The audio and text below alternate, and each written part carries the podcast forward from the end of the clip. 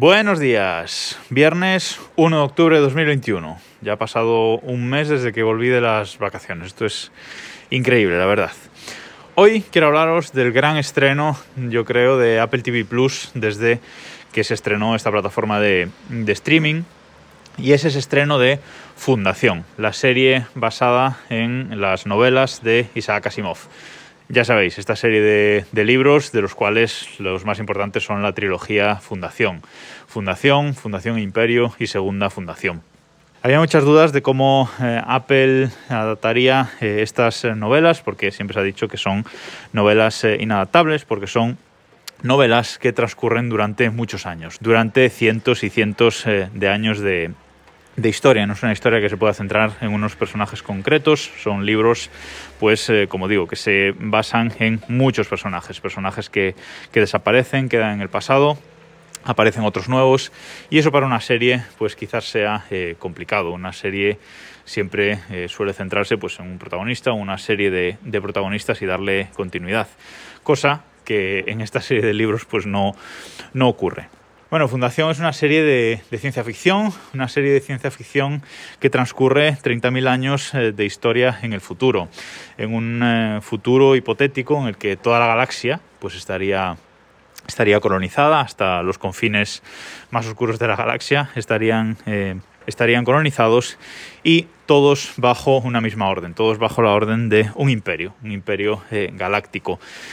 El gobierno de este imperio está en Trantor, el país eh, central, un país que eh, ya no tiene nada de natural, eh, está todo recubierto de, recubierto de hierro, recubierto de, construcciones y no se ve un ápice de terreno, salvo en los terrenos del emperador o los emperadores.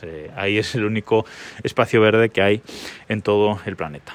El argumento principal de la historia de fundación, ya de los libros en, en sí, es que este imperio va a caer, que este imperio inexorablemente va a caer. Hay un personaje, un matemático llamado Harry Seldon, que pronostica pues, que este imperio va a caer y que va a haber muchos años de, muchos años de caída, que va a haber eh, muchos años de barbarie y él lo que pretende es crear eh, pues un espacio, una fundación en los confines de la galaxia para preservar el conocimiento eh, de la humanidad durante esta caída y lo que quiere hacer es reducir ese tiempo de, barbarie a unos cientos de años o a mil años, una cosa así. ¿no? Ese es, digamos, el argumento central. Evidentemente, en los libros eh, se cuenta la historia, la historia va muy rápido, eh, porque la historia avanza, como digo, en cientos y cientos de años eh, muy rápidamente, se centra en, unos personajes durante un breve periodo de tiempo y rápidamente salta a otros. Lo importante es la historia y no los personajes. Y ahora sí, ahora voy con la serie de televisión. ¿Cómo va a plasmar esto la serie de televisión? Pues bueno, de momento eh, hemos visto tres capítulos, eh, se estrenaron dos el viernes pasado y uno hoy, que yo ya he visto. Eh, se estrenaron tres, episodios y la verdad, en general, la serie de momento me está encantando.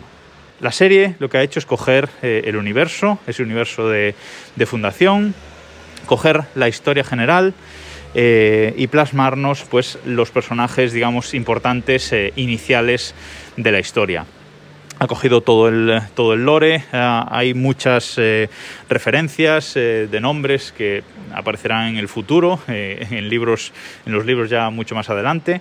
Bueno, tiene un montón de, de guiños, pero principalmente lo que hacen los dos primeros episodios es situarnos la historia. Define muy bien el universo en el que nos centramos, quizás no tanto a los personajes, pero coge, como digo, todo el lore todo, y todo el el contexto, eh, digamos, se puede decir así, y lo plasma muy bien, intenta eh, identificarlo muy bien. Es una serie que tiene eh, imágenes muy potentes, unos efectos especiales espectaculares, súper cuidados, como digo, imágenes pues grandilocuentes, un diseño de vestuario yo creo que, espectacular. Y en cuanto a los personajes, creo que de momento le falta definirlos eh, un poco más, pero bueno, nos presenta, como digo, los personajes principales, los eh, emperadores, cambia ahí un poco eh, lo de los emperadores, se hace un pequeño cambio, luego está eso, Gary Seldon, Galdornik y también acabamos viendo a Salvor Harding. Quienes hayáis leído los libros sabréis que son tres personajes muy importantes, pero como digo, también se menciona a Malo, por ejemplo, y se mencionan personajes eh, del futuro, se, eh, se, mencionan a Creonte, Tespis, es decir, hay muchas eh, referencias de cosas que, que pasarán eh, en el futuro. Eh, mucha gente se quejará porque hay cambios en los personajes, hay cambios de sexo en los eh, personajes, pero es evidente que esto tenía que pasar en el mundo en el que vivimos. Asimov creo que en los libros no menciona ni a una sola mujer, ni a una sola, y eso evidentemente en los tiempos que vivimos no podía ser, así que hay cambio de sexo en algunos personajes, pero a mí no me parece que eso entorpezca para nada a la historia. Lo que sí hace la serie, y era de esperar, es eh, meterse eh, o profundizar un poco en las relaciones personales de los personajes, conflictos amorosos, etc. Eso, evidentemente, en los libros no existe, pero a, mi parecer tampoco sobra. Le da un poco más de eh, humanidad a la, a la serie. En los primeros capítulos hay un, gran evento, una gran catástrofe, que en los libros no ocurre, en ese punto de la, de la historia, pero bueno, nos vale, eh, vale en la serie como eh, argumento para muchas de las decisiones que toman eh, los emperadores o el emperador. Bueno, la serie se centra mucho en los primeros capítulos de definir bien ese, ese orden, ese gobierno que tiene el imperio. Pasan mucho tiempo eh, pues explicando las decisiones que toman, eh, cómo es su forma de, de, gobernar. Estos tres emperadores, denominados eh, Dom, Dane y Dust, que en castellano los han traducido como despunte, día y, y descenso. Estos tres emperadores, ya veréis por qué, por qué son tres, si no lo sabéis todavía. Eh, también nos presentan al personaje de, de que es, que es un personaje también eh, importante, eh, consejero de, de, los emperadores, y bueno, se centra mucho en explicarnos esa historia eh, suya. La serie, evidentemente, eh, tiene que tener saltos temporales y ya en los tres primeros capítulos eh, los tenemos. No muy largos, el salto más largo es de 34 años, creo, que nos presentan en, en la serie, aunque sí que hay un flashback de 400 años antes, ¿no? Bueno, un pequeño flashback, una pequeña eh, referencia hacia atrás. Pero evidentemente en esta serie va a tener que haber muchos más saltos temporales. El tercer capítulo ya se centra más en Terminus, ese planeta en los confines del, del sistema, en los confines de la galaxia, y esa colonización de ese, de ese, planeta ya se va centrando más ahí y nos presenta ya el primer conflicto. El primer conflicto eh, Harry Sheldon y a partir de ahí se desarrollará eh, una historia era evidente que la serie no podía llevar el ritmo de los libros. O sea, es, es imposible que la serie lleve el, el, ritmo de los libros. No sé cómo se van a organizar, cómo van a hacer en cuanto a temporadas, etcétera, pero al ritmo que ha comenzado la serie, al ritmo que en principio parece que va la serie, podemos tener fundación para 20 temporadas o una cosa así, o hasta que la quieran seguir haciendo.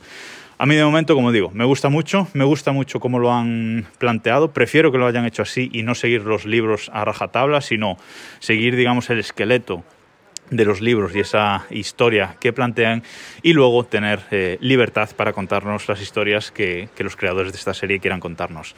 Eh, visualmente y técnicamente creo que está está muy muy bien y yo, si os gusta la ciencia ficción, evidentemente, os animo muchísimo a, que la veáis porque merece mucho eh, la pena.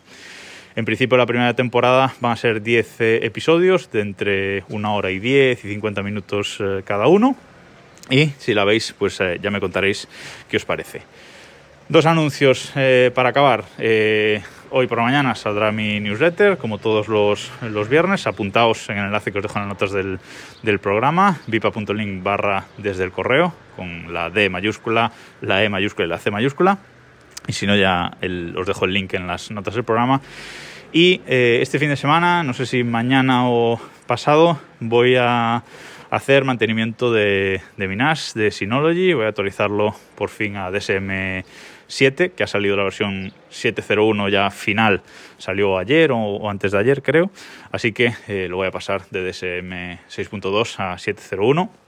Así que va a haber pues un ratillo, una hora o un par de horas de indisponibilidad si queréis entrar en, en desde, en desde el reloj.com o si queréis descargar los podcasts o tal, eh, pues seguramente habrá una orilla de indisponibilidad que sepáis que, que es por eso. Y nada más por esta semana. Nos escuchamos el lunes.